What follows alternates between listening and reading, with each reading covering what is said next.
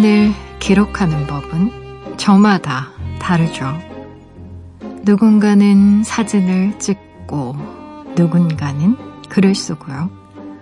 또 다른 누군가는 그림을 그립니다. 노래를 부르거나 춤을 추는 것으로 기억을 대신하기도 하죠. 그 행동 속엔 한 가지 공통점이 있습니다. 결국 모든 건 잊지 않기 위한 행위라는 거죠.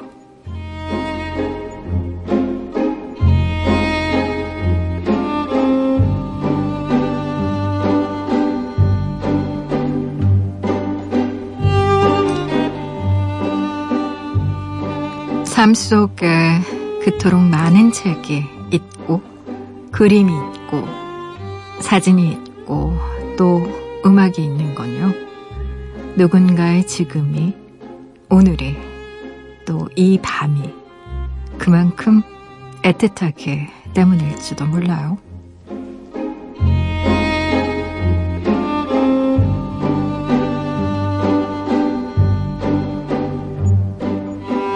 7월 23일 당신만을 위하는 시간 여기는 라디오 디톡스 배경옥입니다.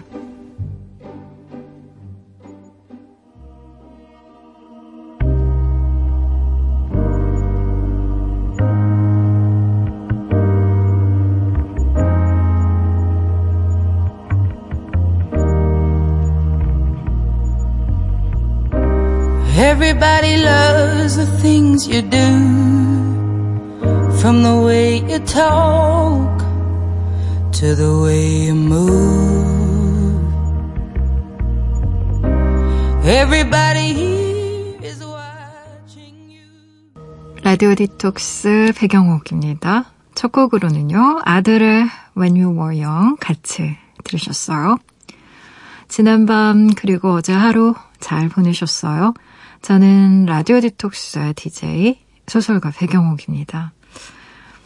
음, 그래요. 우리가 기억을 남기기 위해서 대개는 사진을 찍죠.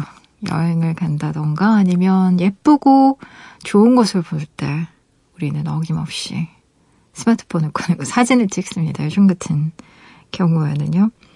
음, 일기를 쓰시는 분은 아마도 기록을 하겠죠. 오늘 어디를 갔고 누구랑 갔는데 참 좋았다. 뭐 이런 것들 쓰는 분들도 계시고 또 요즘에는 그림 그리시는 분들도 참 많으시더라고요. SNS에 보면 와 정말 일러스트를 얼마나 잘 그리는 분들이 많은지 음 그리고 또 어떤 기록들이 있을까요? 음악을 작곡하는 분들도 있을 거고, 또 춤을 생각하는 분들도 계시겠죠. 뭐, 저는 대개는 글을 쓰는 것 같습니다. 여러분은 어떠세요? 사진을 아마도 제일 많이 찍겠죠. 그쵸. 요즘은 워낙에 사진 찍는 것도 편하고, 사진을 저장하는 것도 편하고. 근데 우리가 사진을 인쇄된 형태로 갖고 있는 경우 별로 없는 것 같아요. 그래서 그런지 요즘에는 프린터들도 많이 나왔더라고요. 음, 핸드폰 안에 있는 사진들을 출력해서 사진첩에 넣는 행위로까지. 우리가 어린 시절에는 너나 할 것 없이 일종의 앨범 같은 걸 한두 권은 갖고 있었잖아요. 그래서 어, 누구의 탄생일, 100일, 돌, 뭐 이런 거 정리한 그런 추억의 앨범이 있었는데 요즘에는 점점 앨범 개념이 없어지는 것 같아요. 워낙에 사진에 개수도 많고 양도 많아져서 그리고 또 사진을 저장할 수 있는 공간들도 많아졌고 또 인터넷이나 뭐 노트북이나 핸드폰으로도 볼 수가 있으니까 사진을 그래도요. 음 정말 소중한 사진들은 인화해서 어 직접 가지고 있는 게 좋은 것 같아요. 저는 개인적으로 그래서 사진들을 언젠가 모아서 어 인화된 음, 형태로 가지고 있어야겠다. 이런 생각만 하고 있어요, 몇 년째. 잘 안 되네요, 근데. 아, 사진이 너무 많으니까요. 정리할 엄두가 안 나는 것도 사실인 것 같습니다. 참 이게 문제긴 해요. 여러분은 어떠신지 궁금하네요. 일요일에서 월요일로 넘어가는 새벽이죠. 알라딘의 박태근 MD와 야간 서점 문 여는 날이에요. 오늘은 또 어떤 책을 골라오셨을지 저도 궁금하네요. 잠시만 기다려 주시고요. 라디오 디톡스 배경옥입니다. 짧은 건 50원, 긴 문자와 사진 첨부 문자는요. 100원이 추가되는 샵 8001번으로 말 걸어주시겠어요? 무료인 미니, 미니 어플로도 참여 가능합니다. 다시 듣기와 팟캐스트로도요. 언제든지 함께 하실 수 있어요. 내가 내 곁에 있을게. 언제나 넌 혼자가 아니란 걸 내가 알 수 있게. 여기 이곳에 있을게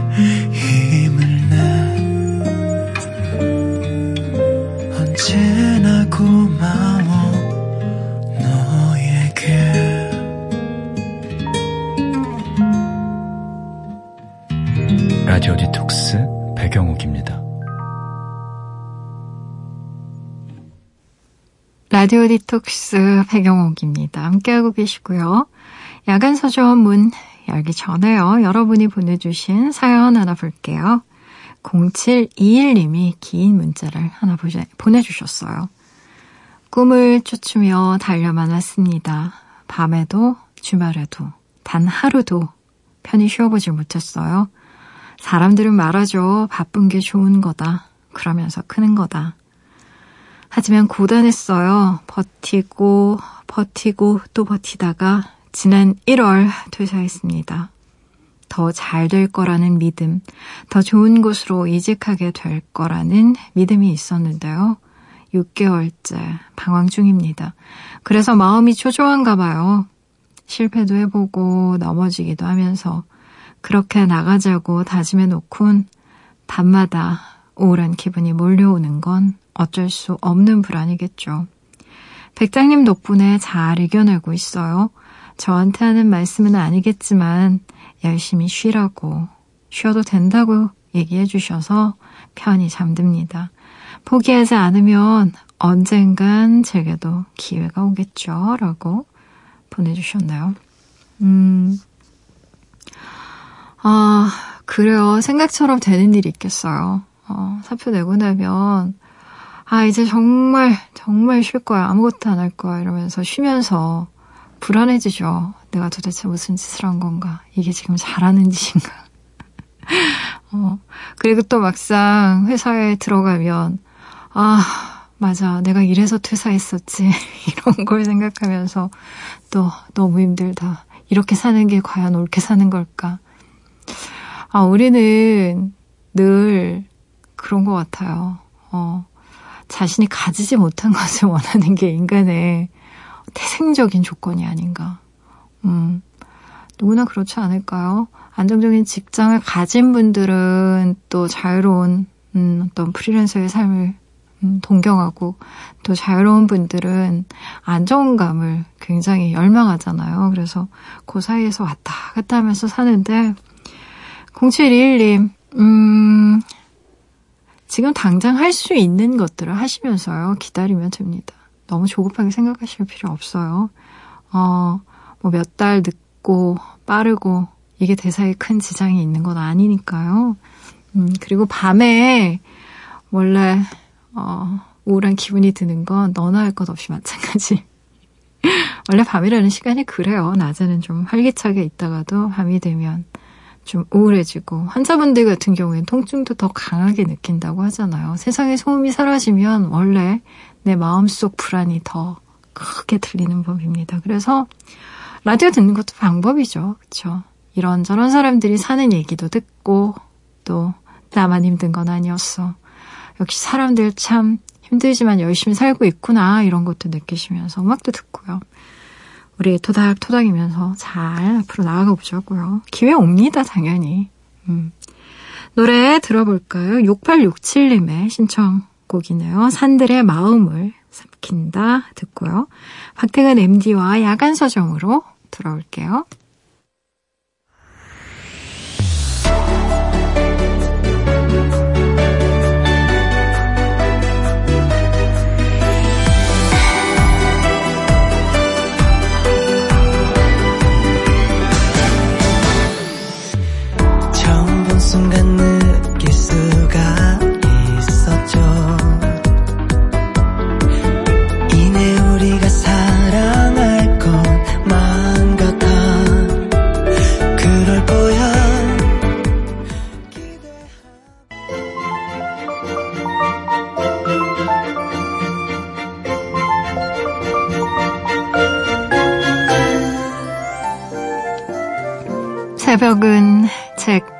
듣기 좋은 시간이죠. 존재한다고 믿으면 어디든 열릴 것이니 밤의 서점으로 놀러 오세요. 야간 서점 지금 시작합니다.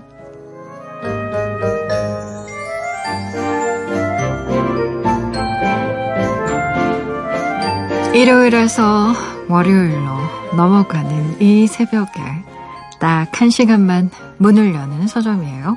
야간 서점. 서점의 주인장 먼저 소개해 드려야죠. 알라딘의 박태근 MD. 어서 오세요. 네, 안녕하세요. 음, 날씨 너무 더워졌어요. 못 견디겠습니다. 어떻게 하면 좋아요? 우리 대책이 없어. 좀 이렇게 읽으면 막 등에서 소름이 돋는 그런 무서운. 근데 확실히 소설이 많이 쏟아졌더라고요. 그렇죠. 음. 서점가에서는요, 네. 이제 7월, 8월이 되면 음. 장르 문학, 그쵸. 성수기가 다가오죠. 우리 애거사 선생님 책 벌써 보니까 순위에 올라 계시더라고요. 맞아요. 음. 그런 한편 어, 음. 40, 50대 남성분들은요. 네. 이 시기에 역사서를 찾아 읽으십니다. 그래서 우리 유 선생님 책이 그렇게 잘 팔리고 있는 거 아닙니까? 정말. 네. 하여튼 책으로 음. 더위를 떨치기는 너무 쉽지가 않으니까 에어컨을 켜시는 게 좋을 것 같은데. 아, 요즘에 그래서 제가 뉴스 보니까 치킨집이나 이런 식당들 잘안 된대요. 직장인들이 너무 더워서 빨리 샤워하고 싶다는 아. 마음에 집으로 빨리 귀가하는 분들이 많아지셨다고. 음. 음. 사실 한낮에 돌아다니기는 너무 덥잖아요. 그렇죠. 그래서, 음. 뭐 어떻게 특별히 좀 더위를 나는 비결 같은 거 있으세요, 함대님은? 아니요, 저는 뭐든 잘 견디는 편이에요. 아, 추위도 잘 견디고. 네, 그냥 그러려니 하고 내가 맞춰야지라고 생각하는 편이라서 음. 땀이 흐르면 흐르는 대로, 음. 추위가 오면 추위가 오는 대로. 음, 수능주의자네. 좋은 성격이야, 좋은 성격. 어. 아, 책 이야기를 좀 나누면서 이 끈적한 무더위를 잊어볼까 하는데요. 오늘의 첫 번째 책은 저도 사실 되게 궁금했던 책이에요. 나오자마자 아, 사실은 아, 읽고 싶었던. 그래서 이 책을 보자마자 아 좋다. 이제 빨리 우리 엠니님에게 깨알같이 들어야지라고 생각했던 책인데 소개해 주세요. 네, 여름밤에 딱 어울리는 신간인데요. 음. 제목이 도둑의 도시 가이드예요. 아, 제목부터 끌려요. 도둑. 네. 이 저자 제프 마노는 대학에서 미술사를 전공했고요. 네. 건축 관련 전문 블로그를 운영하다가 음. 음, 첫 책을 냈는데 빌딩 블로그라고 한국에도 소개가 되어 있습니다. 음. 이 책이 그 해에 아마존 올해의 책에 선정되면서 네. 칼럼니스트로 발돋움을 했고요. 음. 두 번째 책이 바로 오늘 소개할 도둑의 도시 가이드인데요. 음. 어, 이 책은요. 우리가 도시나 건축 건물들을 바라볼 때 네. 우리가 사용자잖아요. 그렇죠. 그러니까 사용하는 사람의 관점에서만 본다는 거예요. 우리는 문으로만 다니죠. 창문을 넘어선 그렇죠. 잘안 다니잖아요. 창문이나 벽 타고는 안 다니죠. 그렇죠. 그런데 도둑들에게는 음. 가스 배관이 사다리가 될 수도 있고 그럼요. 창문이 문이 될 수도 있고 음. 굴뚝이 출입구가 될 수도 있다는 거죠. 그렇죠. 이런 관점으로 음. 도시와 건축이나 건물을 바라보면 네. 전혀 다른 차원의 이야기가 펼쳐진다는 게 이 책의 골자예요. 너무 재밌어요. 음. 컨셉이. 음. 시작하자마자 네. 전설적인 건물 터리범 이야기가 나옵니다. 실제 있었던. 그렇죠. 네. 조지 레오니다스 레슬리라는 사람인데요. 네, 네. 어, 이 사람이 19세기 중후반에 활약을 했어요. 음. 재미난 건 이 사람은 실제로도요. 신시내티 대학교 건축 전공 우등 졸업생입니다. 아, 본인이 네. 본인이 그러니까 건축 설계를 할 수 있는 분이시네요. 맞아요. 그런데 음. 자기 동기들은 네. 건축가로 성장했을 거 아니에요. 그러니까요. 근데 이 사람은 아 그렇게 성공하는 건 너무 느린 것 같다. 좀 빠르게. 그래서 월가에 가서 네. 기업가들, 금융업자들을 찾아다녀요. 생각해 보면 투자 정보를 얻을 것 같잖아요. 네. 그런데 이 사람은 그게 아니고 건축 정보를 얻습니다. 이렇게 얘기하는 거예요. 무도회장 같은 데 가서, 음... 어, 사장님 요번에 은행 새 지점 내셨다던데 거기 설계가 잘 됐나요? 음... 저도 좀 한번 보고 싶은데 조언도 드리고 싶고, 설계도 한번 볼 수 있나요? 음... 이렇게 얘기하는 거예요. 그러면 그 사람이 설계도를 네. 가져와서 보여준다는 거예요. 그지 전문가니까. 네. 그러면 네. 그 설계도를 가지고요. 네. 외곽에 있는 창고에 음. 똑같은 모형을 만듭니다. 아, 이거 완전 영화인데. 케이퍼 무비 같은 그렇죠. 이탈리안 잡 같은 영화랑 똑같죠. 네. 그래서 팀을 짜서 훈련을 하는 거예요. 그 건물 어떻게 탈 건지. 음. 그래서 이 사람이 당시에 미국에서 벌어졌던 은행 털이의 80%를 담당했다고. 80% 거의 싹쓸이를 하셨네요, 이거. 얼마나 치밀하냐면요. 네. 우리는 보통 바깥에서 연습을 하잖아요. 그럼요. 근데 이 사람은요. 네. 실제 은행에 가서 연습해요. 그 은행을 털기 전에 네. 두번 정도 가서 금고까지 미리 열어봅니다. 자기 혼자 가서요. 아무 문제가 없는지를 두 번이나 확인하고 나서 네. 세 번째 팀원들을 데려가서 돈을 음... 갖고 나오는 거죠.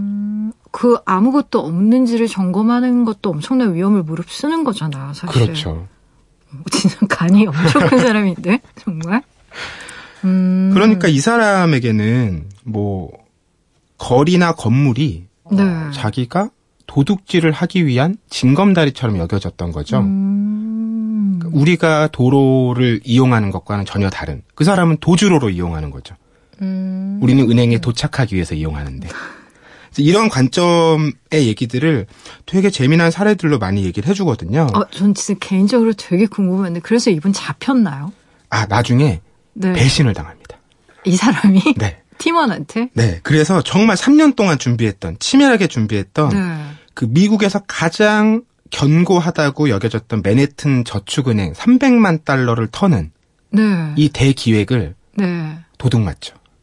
아, 영화구만. 완전 영화야. 아, 그래요. 아니, 근데 사실 왜 그 레오나르도 디카프리오 나왔던 영화도 희대의 사기꾼인데 Catch Me If 네, 맞아요. 네. 그 영화에서 뒤에 가면 음. 그 디카프리오가 결국은 정부를 위해서 일하잖아요. 사기꾼들의 사기 수법을 맞아요. 본인들이 어, CIA나 FBI랑 공유하면서 음. 어, 그렇게 하는데 혹시 이분 전직하셔서 뭐 이렇게 좀 뭔가 그 도둑당하지 않는 걸 설계하는 쪽에 어떤 일을 한다거나. 이분은 그렇지 않았는데 네. 이 책에 등장하는 여러 인터뷰를 나눈 사람들 중에는 실제로 음. 그런 분들이 계세요. 음. 그래서 도둑질로 건물 침입하던 일을 하다가 네. 나중에 보안 전문 회사에 취업해서 일을 하는 분들. 얼마나 잘하겠어요, 보안을. 아, 근데 그분이 전직 도둑이 굉장히 좀 뭐라 그럴까요? 아련한 뉘앙스 얘기를 하더라고요. 음. 요즘에는 워낙 전문적인 기술들로 도둑질을 하잖아요. 그러니까요. 예전처럼 설계도를 빼내는 게 아니라 네. 그런 설계도를 온라인 인터넷 사이트에서 그냥 다운로드를 받고 음. 그 다음에 건물 앞에서 스캐너로 보고 네. 이런 식으로 한다는 거예요. 음. 그래서 이분 얘기가 도둑질만이 갖고 있던 문화적인 매력, 모험담으로서의 마력, 그리고 우리의 행위가 대중의 상상력에 미치는 영향력 이런 게 너무 다 사라졌다. 그리고 자기가 잠에서 깨어나고 보니까 음. 그런 특별한 건축 언어, 본인이 이렇게 음. 표현하더라고요. 네. 이런 걸 구사하는 사람이 나밖에 남지 않아서 너무 안타깝다. 이분 너무 낭만적으로 도둑, 도둑질을 미워하고 계셔. 내가 봤을 때. 아니, 근데 제가 이 얘기를 들으니까 갑자기 생각이 난 건데, 셉티드 설계라는 게 있어요. 그게 뭐냐면 음. 범죄를 예방하기 위해서 네. 뭐 이를테면 도로라던가 신호등이라던가 뭐 음. 뭐 아니면 뭐 무슨 CCTV 다는 위치라던가 이런 어떤 그 범죄 예방 차원의 어떤 건축 설계를 하는 경우가 있거든요. 그래서 예전에 제가 그 범죄 파일 그 프로파일링 하는 권일용 경감님이랑 인터뷰를 음. 하다가 이제 인터뷰 준비를 하기 위해서 이런저런 범죄학 책을 읽었는데 그 표창원 표창원 네. 선생님 그 인터뷰집에서 이제 CPTED 설계라는 걸 처음 본 거예요. 그래서 음. 갑자기 그게 생각이 났는데 어 터는 자가 있으면 막으려는 자도 있고 그렇죠. 네. 그리고 그런 과정 속에서 네. 건물이나 건축이나 도시 설계에 대한 이해가 깊어진다는 게이 저자의 지, 예민한 지적이에요. 당연히 그럴 것 네. 같아요. 그러니까 음. LA 같은 경우가 네. 그 세계 최대 규모의 항공 정찰대를 운영한대요. 그러니까 음. 헬기를 띄워서 정찰하는 어, 조직이 따로 있는 거죠. 이게 생긴 이유가 그 예전에 그 LA는요 그 금융 절도의 세계 수도 이런 별명이 있었대요. 많이 털렸나 봐요. 평일에는요. 네. 하루에 45분마다 은행 하나씩. 아, 진짜 왜, 왜 그랬을까? 왜 그랬냐면요. 이것도 네네. 네. 그 도시가 그렇게 설계됐기 때문이에요. 아, 설계 문제. 네. 그러니까 음. 로스앤젤레스가 워낙 고속도로가 잘 연결돼 있다 보니까 맞아요. 이 도둑들이요. 빠져나갈 구멍이 많구나. 들러 털기라는 전법을 사용한대요. 한 군데 들러서 털고요. 바로 고속도로 타고 다음 코너에 있는 데 가서 또 털고 몇 군데를 턴 다음에 빠져나가는 거죠. 음. 그러니까 이런 식으로 이 사람들이 도시를 이용하니까 어, 드디어 LA에서는 도시를 3차원으로 보기 시작합니다. 음. 그러니까 공중에 띄우는 거죠. 네. 그래서 공중에서 그 사람들을 관리하고 감시하기 위해서 음. 어, 보기 시작하는데 여기서 또 재미난 얘기들이 나오거든요. 이 저자가 헬기를 직접 같이 타요. 오, 네. 타서 이렇게 보면서 어떤 걸 보면 도둑인 줄 아냐 이런 걸 물어보는 거예요. 네. 이 사람들이 제일 많이 보는 게 건물 옆에 합판 같은 게 하나 세워져 있는 경우. 네. 대부분 그 중간에서요 건물의 벽을 뚫고 있대요. 더 재미난 건왜 네. 우리가 미국 영화 보면 뒷골목에 쓰레기통 큰 거 있잖아요. 꼭 있어요. 네, 거기서 네. 뒷면을 잘라내고요. 네. 그걸 벽에 붙입니다. 아, 쓰레기통을. 네, 그 안에서 아주 편안하게 벽을 뚫는 거예요. 음. 그런데 재미난 건 그 벽을 뚫는 게 은행 같은 건물이면 바로 걸리잖아요. 그러니까요. 그러니까 두 건물 정도 건너 있는 지금 비어 있는 공실로 있는 건물을 뚫어서 음. 거기서부터 다시 은행을 뚫고 들어갑니다.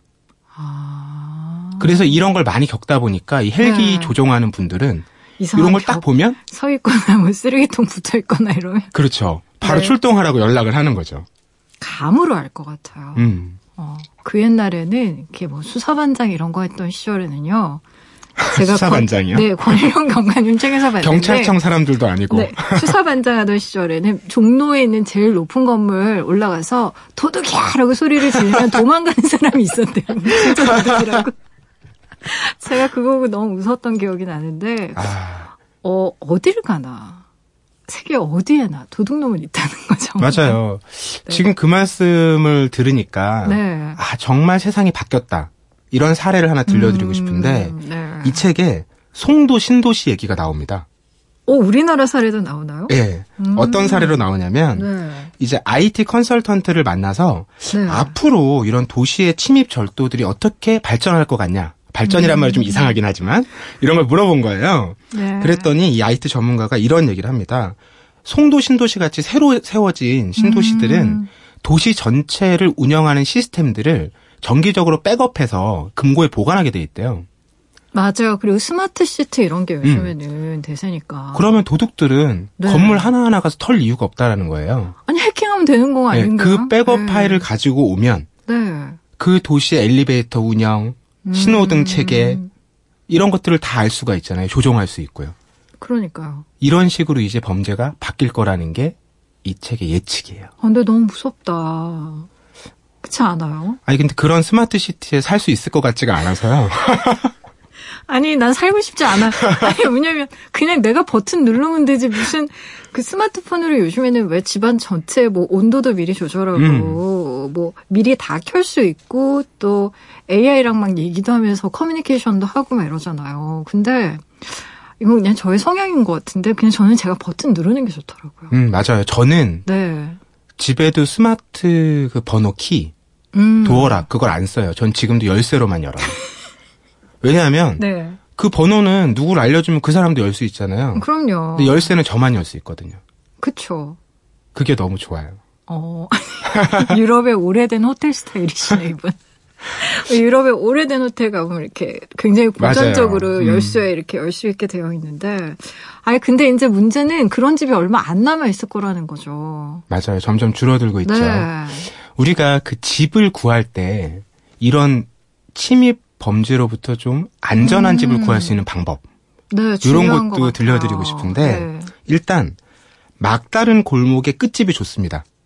이게 어, 좀 답답해 보이지만 네. 도로가 하나밖에 없잖아요.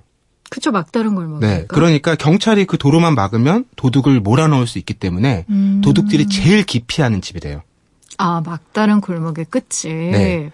그리고 길모퉁이 집 코너에 있는 집이요. 음. 여기는 안 좋습니다. 왜냐하면 도둑들이 어디로든 빠져나갈 수 있기 때문에 아. 선호하는 집이라고 해요. 그리고 음. 경찰차가 지나다니는지 아닌지도 시야 확보가 좋잖아요. 양쪽을 다 볼 수 있으니까. 네. 그리고 집이 좀 도로에서 멀리 한적한 곳에 있고 음. 나무나 수풀 같은 것들이 잘 정원이 관리돼 있다. 네.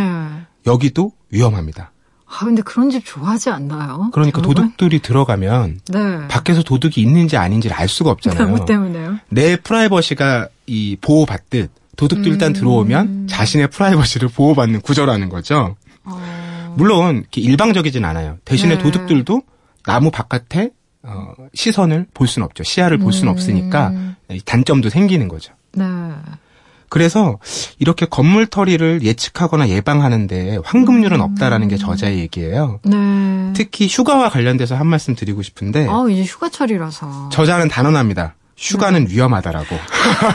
그러니까 신문 뭐 요즘 옛날 같으면 신문도 다 끊고 가고 음, 왜, 맞아요. 왜 그런 거 뭐 경비실에 미리 뭐 얘기를 하세요. 음. 기타 등. 근데 요즘에 신문 종이 신문을 많이 안 보시니까 뭐 그건 그렇다고 쳐도 도둑들한테는 뭐 최적의 시기가 아닐까 싶긴 해요. 도둑들이요. 어떻게 네. 하냐면 회사 사무실을 먼저 턴대요. 그 음. 사무실에 가면 직원들의 휴가 일정표가 나와 있죠. 그걸 훔쳐다가 다른 도둑들한테 돈을 받고 공유한대요. 아. 그래서 네. 그건 내가 막을 수가 없잖아요. 최소한 집 안에 있는 달력에 음. 며칠부터 며칠 휴가 이런 건 표시해 놓지 말라고 하더라고요. 아 근데 다 표시해 놔요. 아니 왜냐하면 도둑이 내가 휴가 간 첫날에 왔으면 이 사람 4일 후에 오는구나. 이러면 4일 동안 맥주도 마시고 거기서 샤워도 하고 아, 편하게 쉬다 갈 거 아니에요. 아니 그러면 MBC 같으면 MBC 침입해가지고 싹 다 보면서 이제 상암동에 많이 사시니까 MBC 직원들 상암동 일단 다 한꺼번에 터는 겁니까? 아니 자꾸 제가 이런 얘기를 네. 하다 보니까 네. 뭔가 이 책이 도둑질을 좀 미화한다. 옹호한다 이런 느낌 받으실 것 같기도 한데 음. 꼭 그렇지는 않아요. 그 도둑들의 대단함 이건 인정해야 된다고 음. 얘기를 해요. 이 대단함은 어떤 대단함이냐면 네. 이 사람들이 도둑질하는 행위 그리고 그걸 막기 위한 우리의 어, 대응 네. 이런 것들이 오늘날 우리가 살고 있는 도시의 모습을 바꿨다라는 거예요. 좋은 쪽으로도 많이 바꿨겠죠. 음, 그러니까 그렇죠? 그 사람들도 음. 어쨌든 이 사회를 구성하는 일원이다. 이건 이제 인정해야 된다라는 거죠. 네. 그 다음에 이제 문제가 음. 어, 이렇게 그런 사람들을 의심하기 시작하면 결국 사회의 안전망, 신뢰 네. 이런 게 떨어지잖아요. 이걸 극복할 수 있는 방법은 우리 집이 위험하면 옆집도 위험하고, 그쵸. 옆집이 안전하면 우리 집도 음. 안전하다. 이런 공동체 의식을 결국 갖는 것이 네. 어, 우리가 나아가야 할 방향이다. 음. 라고 아름다운 결론을 맺습니다. 결론은 아름다운데 왠지 휴가철에 내 집이 털릴 것 같은 그 무서운 무서운 마음이 막 스물스물 올라오는 거 어쩔 수가 없네. 아 근데 책이 진짜 재밌을 것 같아요. 음. 어, 네. 맞아요. 하나 더 기억나는 재미난 음. 사례가 있는데, 이 도둑질 관련해서 네. 취미 활동을 하는 분들이 있어요. 남의 물건 훔치는 걸 아니요, 그게 아니고, 네. 여기서는 록 스포츠라고 하는데, 아. 열쇠 여는 거를 취미처럼 모여서 하는 분들이 계시더라고요. 네. 그래서 새로운 열쇠가 생기면 음. 모여서 이거 어떻게 열지? 연구하고 음. 탐구해서 그걸 여, 여는 일들을 하는 거죠. 네. 그래서 이 사람들이 되게 재미난 일도 벌였대요. 왜 음. 우리나라로 따지면 그 요즘에는 서울 엔타워라고 하는 네. 예전 남산타워요. 음. 여기 가면 그 사랑을 이제 영원한 사랑을 약속하는 자물쇠가 자물쇠 같은 걸 엄청 수천 개가 그냥 해놓잖아요. 네. 그래서 이런 동호회 사람들이요 네. 어느 날 거길 텁니다. 오. 우리 오늘 가서 거기 끝장낸다. 이래서 다 열어가지고 털어요. 그래서 그거를 녹이거나 모아서 또 네. 기부를 하고 이런 활동도 하시더라고요. 재밌는 양반들이 너무 재미난 일들이더라고요. 아니 남산 남산 타워에 자물쇠가 다 열리면 그 커플들 다 어떻게 되는 거야? 아 근데 핵심은요. 네. 그렇게 많이 털었잖아요. 네. 며칠 지나고 가 보니까요 다시 음. 꽉차 있대요. 사랑은 영원한 것 같습니다. 그런 것 같습니다, 여러분. 아름다운 얘기로 이렇게 마무리가 되네요. 아우 너무 재밌을 것 같아요. 어, 노래 한 곡 듣고 와서요. 어, 우리가 또 다른 재밌는 책 알아보려고 하는데 어떤 노래 들어볼까요? 네, 어반자카파의 거꾸로 걷는다 어, 들려드리고 싶습니다. 어반자카파의 거꾸로 걷는다 듣고 올게요. 돌아서기 아쉬워 거꾸로 걷는다 끝을 아는 내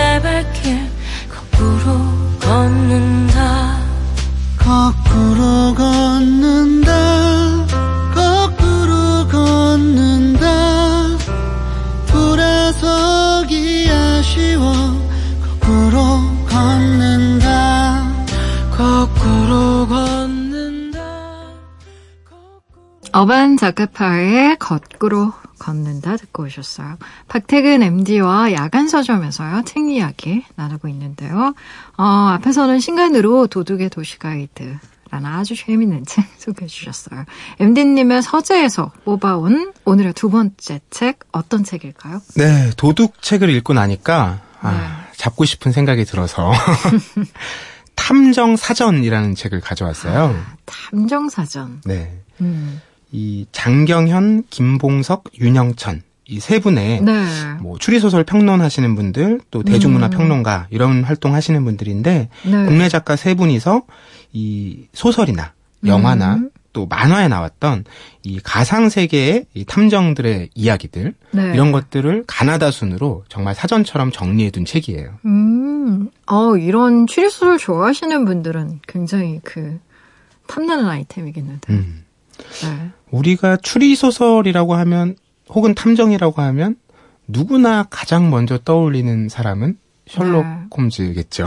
그럴 거예요. 또 네. 워낙에 드라마 자체도 인기가 많았고 전 음. 세계적으로. 음. 이, 이분들이 왜 사람들이 이렇게 탐정 이야기를 끊임없이 네. 읽을까 이런 걸 생각해 봤더니 이런 생각이 들었다는 거예요. 이 셜록 홈즈 같은 사람을 보면 아주 작은 것들, 음. 또 작은 일에서도 어떤 세상의 법칙, 원리 그쵸. 이런 음. 것들을 발견해내잖아요. 어, 그걸 그리고 밝혀내는 과정에서 굉장히 치밀한 논리, 또 두뇌 음. 게임들이 벌어지죠. 그쵸. 그리고 마지막에는 사건이 해결되면서 우리에게 카타르시스를 주잖아요. 네. 이런 이야기의 재미 때문에 우리가 탐정 소설을 끊임없이 찾고 있다. 음. 어, 이런 생각을 어, 이야기하더라고요. MD님은 뭐 어떤 탐정 좋아하세요 개인적으로? 아, 저도 이렇게 막 넘겨보면서 네. 아 내가 너무 반가운 탐정 이야기 이런 음. 게 뭘까 찾아봤어요. 탐정 있을 것 같은데. 네. 제 눈에 제일 처음에 들어왔던 탐정은 네. 소년 탐정 김전일입니다. 많이 읽었죠. 그렇죠. 네, 지금은 2부로 책이 나오고 있죠. 2부도 네. 31권까지 나왔습니다. 음... 아마 영원히 늙지 않는 탐정일 것 같은데. 이 비공식적인 조사에 따르면요. 네. 함께 여행 가기 가장 꺼려지는 캐릭터 1위가 바로 소년 탐정 김전일이에요. 왜냐하면 늘 살인 사건이 벌어지니까요. 본인주의에서 사람이 늘 죽어. 네. 네. 이 사전에서는 이 김전이라는 인물에 대해서 소개를 해주고 있는데 음. 어, 탄생은 1992년입니다. 네. 고단샤의 만화 잡지 주간 소년 매거진에서 첫 선을 보였는데요. 음. 이후에 단행본으로만 1억 부 이상 판매가 됐다고 해요. 아, 대단하네요. 그리고 음. 이야기를 기억하시는 분들은 아실 텐데 이 김전일은 원래 할아버지가 유명한 탐정이죠. 네. 그러니까 현실이 아니라 가상에서요. 음, 그런데 그 할아버지도 가상의 인물입니다. 음. 어, 일본의 작가인 요코미조 세이시라는 사람이 네. 쓴 탐정 소설에 긴다이치 코스케라는 사람이 나오거든요.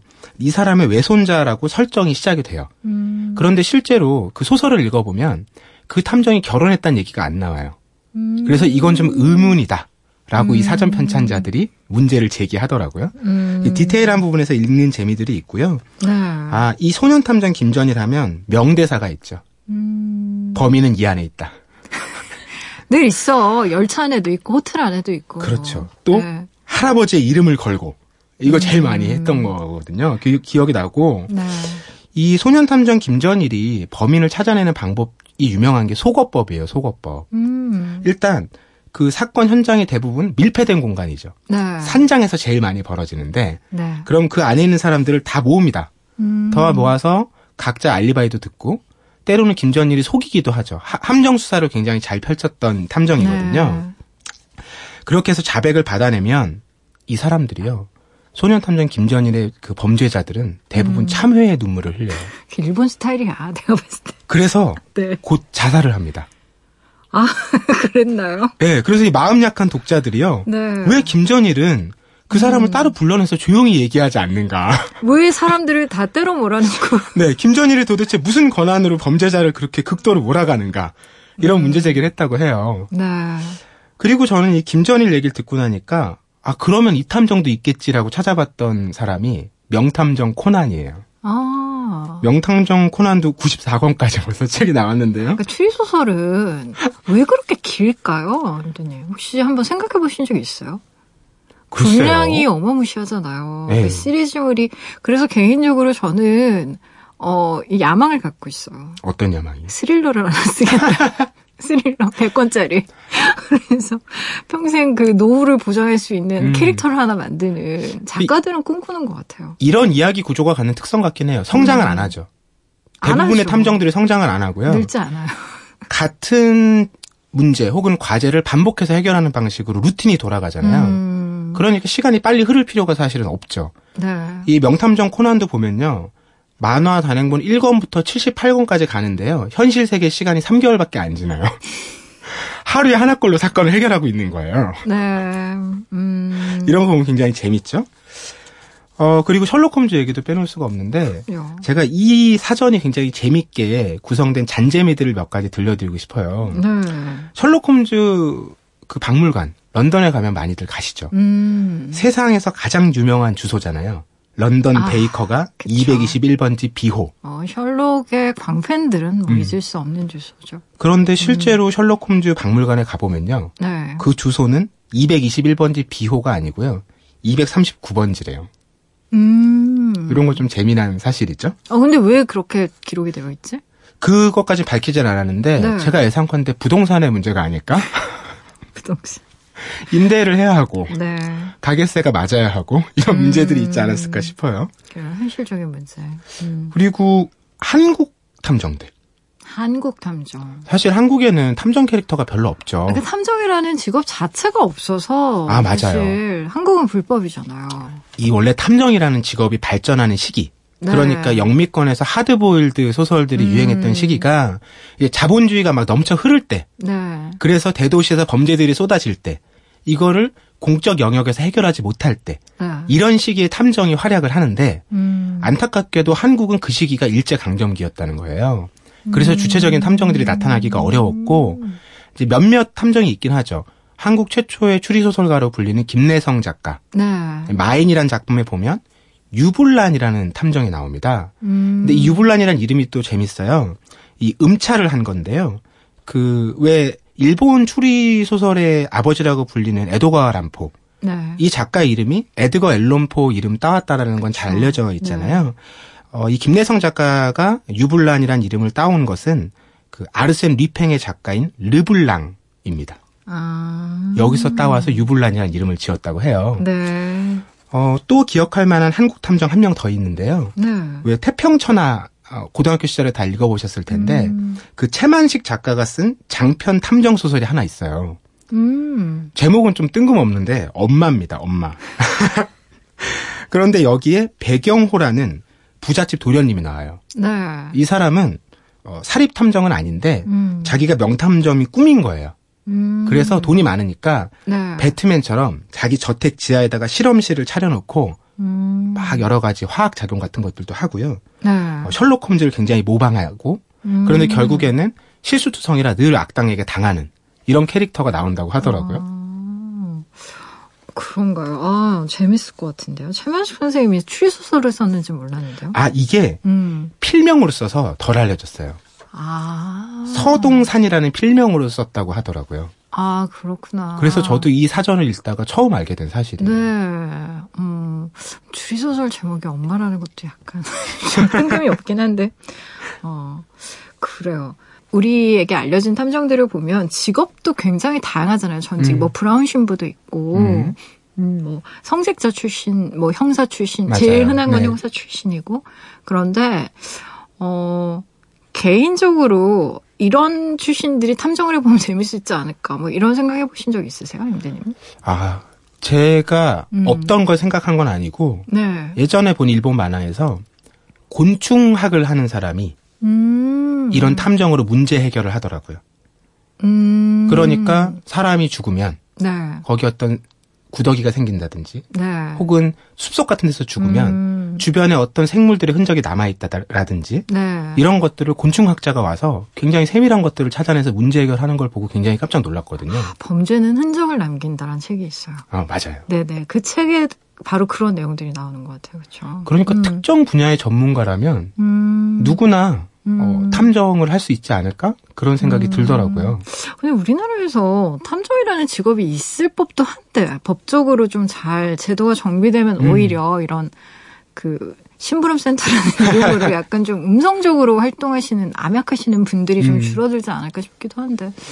음, 이게 좀 제도적으로 좀 쉽지 않은 문제인가 봐요. 음, 특히 한국은 네. 그런 현실에서의 탐정이 없기 때문에 음. 우리는 탐정이라고 하면 늘 명탐정만 떠올리게 된대요. 그러니까 무슨 얘기인가 하니 네. 영웅이라는 거죠. 이 탐정은. 그쵸. 우린 대부분 사건 해결하고 음. 뭐 이런 식의 아, 탐정을 악인이라고 생각하지 않으니까 기본적으로. 네. 그런 영웅의 역할은 하는데 네. 서사 속에서 그 음. 인물의 상황은 또 영웅이 아니에요.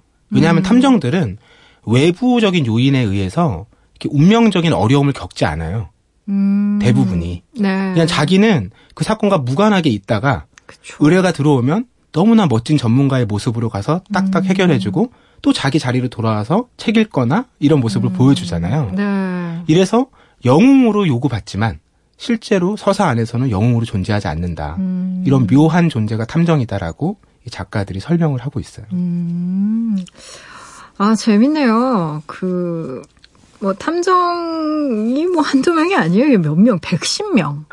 아, 그래서 책 제일 뒤에 보면요. 네. 그 어느 나라 어느 지역에서 탐정들이 활동했는지를 세계 지도에 표시해 놨는데요. 아. 여기 탐정이 많은 지역은 범죄가 많은 지역이니까 조심해야 될 나라겠죠? 미국이 제일 많나? 탐정? 미국이 제일 많, 많고요. 네. 그 다음에 2위권을 경쟁하는 나라가 영국과 일본입니다. 그리고 또 미국 안에서는요. 네. 당연히 동부의 뉴욕, 서부의 캘리포니아죠. 그렇죠. 역시 사람도 많고 사건도 많고. 아, 그래요.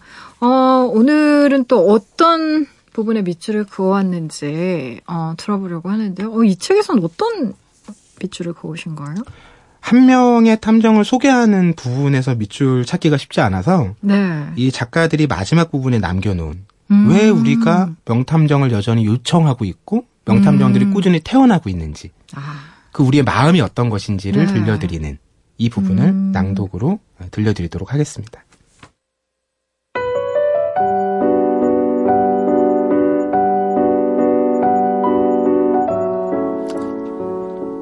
탐정이 등장하면 아무리 어둡고 잔인한 사건이라도 받아들일 만한 것이 되어버린다. 흉포한 살인을 단순히 정교한 게임으로 즐기거나 아니면 탐정이 대신 아파하는 동안 독자는 양심을 편안히 보존하면서 카타르시스를 맛볼 수 있다. 이렇게라도 해야 이 정글 같은 세상을 살아갈 수 있는 것이다. 그렇지만 현실의 탐정은 자영업자로서 월세 계약과 연말 정산의 골치를 썩이거나 말단 회사원으로 어떻게 회식과 야근을 피해서 사건 현장에 갈 수 있을까 전전긍긍할 것이다. 그리고 경찰의 압박과 견제에 시달리며 사건 기록을 발표할 수 없어 아무 수익도 얻지 못하고 스스로 타락할 수밖에 없는 탐정이 더 현실에 가까울 것이다. 그렇다 하더라도 명탐정은 계속 태어날 것이다. 반드시 진리가 승리하리라는 희망과 믿음을 염원하는 독자들의 마음속에서 그리고 조직과 제도가 모든 것을 지배하는 세상에서 뛰어난 개인으로서 오만한 냉소를 던지며 잘난 이들을 멍청하게 만드는 그런 즐거운 상상을 하는 우리들의 마음속에서.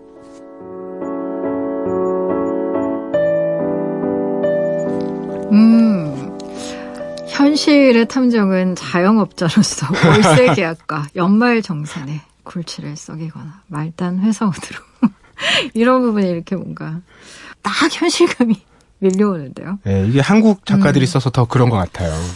근데 저는 늘 이렇게 의문을 가지는 게 있어요. 아시겠지만 뭐 워낙 더 잘 아시겠죠. 북유럽 같은 경우에 가장 인기 있는 장르 가 이런 스릴러 장르잖아요. 음, 네. 워낙에 다양한 분야로 되어 있고. 근데 한국은 정말 스릴러가 잘 안 되는 음. 왜 그럴까요? 이유가 정말 스티븐 킹 같은 작가가 책 내서 3만 권도 안 팔리는 나라가 별로 없다는데 바로 우리나라가 그런 나라 아니겠습니까? 이유가 있을까요? 혹시 전문가로서? 글쎄요. 저도 특별한 의견을 갖고 있지는 않지만 네. 많은 평자들은 음. 한국의 현실, 현실 자체가 너무 다이나믹하고 이해할 수 없는 장면들이 많아서 음. 굳이 책으로까지 읽고 싶어 하지 않는다 얘기를 이런 얘기를 하긴 하더라고요. 음. 음, 그럼에도 그 명탐정 이야기를 읽으면 네. 우리가 얻을 수 있는 어떤 심리적인 위안들은 있어요. 첫 번째는 아, 미지의 공포잖아요. 네. 내가 잘 모르는 위험. 이런 걸 음. 이해시켜 주기 때문에 우리가 안도감을 느낄 수 있고요. 음, 그리고 음. 그런 문제를 결국 해결해 주잖아요. 그러니까 아 그래도 세상이 제대로 돌아가고 있다. 음. 이런 또 위안을 가질 수가 있고요. 그쵸. 그리고 마지막으로 앞서도 말씀드렸지만 탐정들은 변하지 않습니다. 늘 거기 있죠. 네. 그런 안정감과 신뢰감을 주는 거죠. 음, 그래요. 어떻게 보면 북유럽에서 스릴러물이 그렇게 인기가 있고 뭐 밀레니엄 같은 책이 뭐, 노, 뭐 노르웨이 인구의 3분의 1이 읽었다, 음. 스웨덴 인구의 3분의 1이 읽었다 뭐 이런 건 그만큼 나라가 평온하니까. 별 일이 없죠. 책에서라도 한번 살인 사건이라도 한번 만나볼. 우린 뉴스만 틀면 온갖 사건이 다 있으니까 굳이 책으로 그걸 또 봐야 되나 싶은 뭐 그런 마음 그런 분석도 가능할 것 같아요. 음. 네, MD님처럼 참 여러분 여름이고요. 이제 여름에는 역시 두툼한 스릴러물 정말 빨리빨리 왜 page turner라고 하잖아요. 그렇죠. 순식간에 많게 페이지가 확확 넘어가는 책 읽으면서 북캉스 떠나시면 참 좋을 것 같아요. 야간 서점 벌써 문 닫아야 될 시간이에요. 오늘 소개해 주신 두 권 중에 어떤 걸 먼저 읽으면 좋을까요? 오늘 책 제목 또 궁금한 분들은 포털 사이트에 라디오 디톡스 백영옥입니다. 치시고요. 홈페이지에 들어오시면 다시 확인하실 수 있어요. 음, 어떤 책 먼저 권해드리고 싶으세요, MD님은 개인적으로? 아무래도 도시, 도둑의 도시 가이드를 먼저 읽어서 음. 어떤 불안감을 느껴야 우리가 탐정을 찾지 않겠습니까? 정말 논리 정연하십니다. 역시 똘똘이 같고요.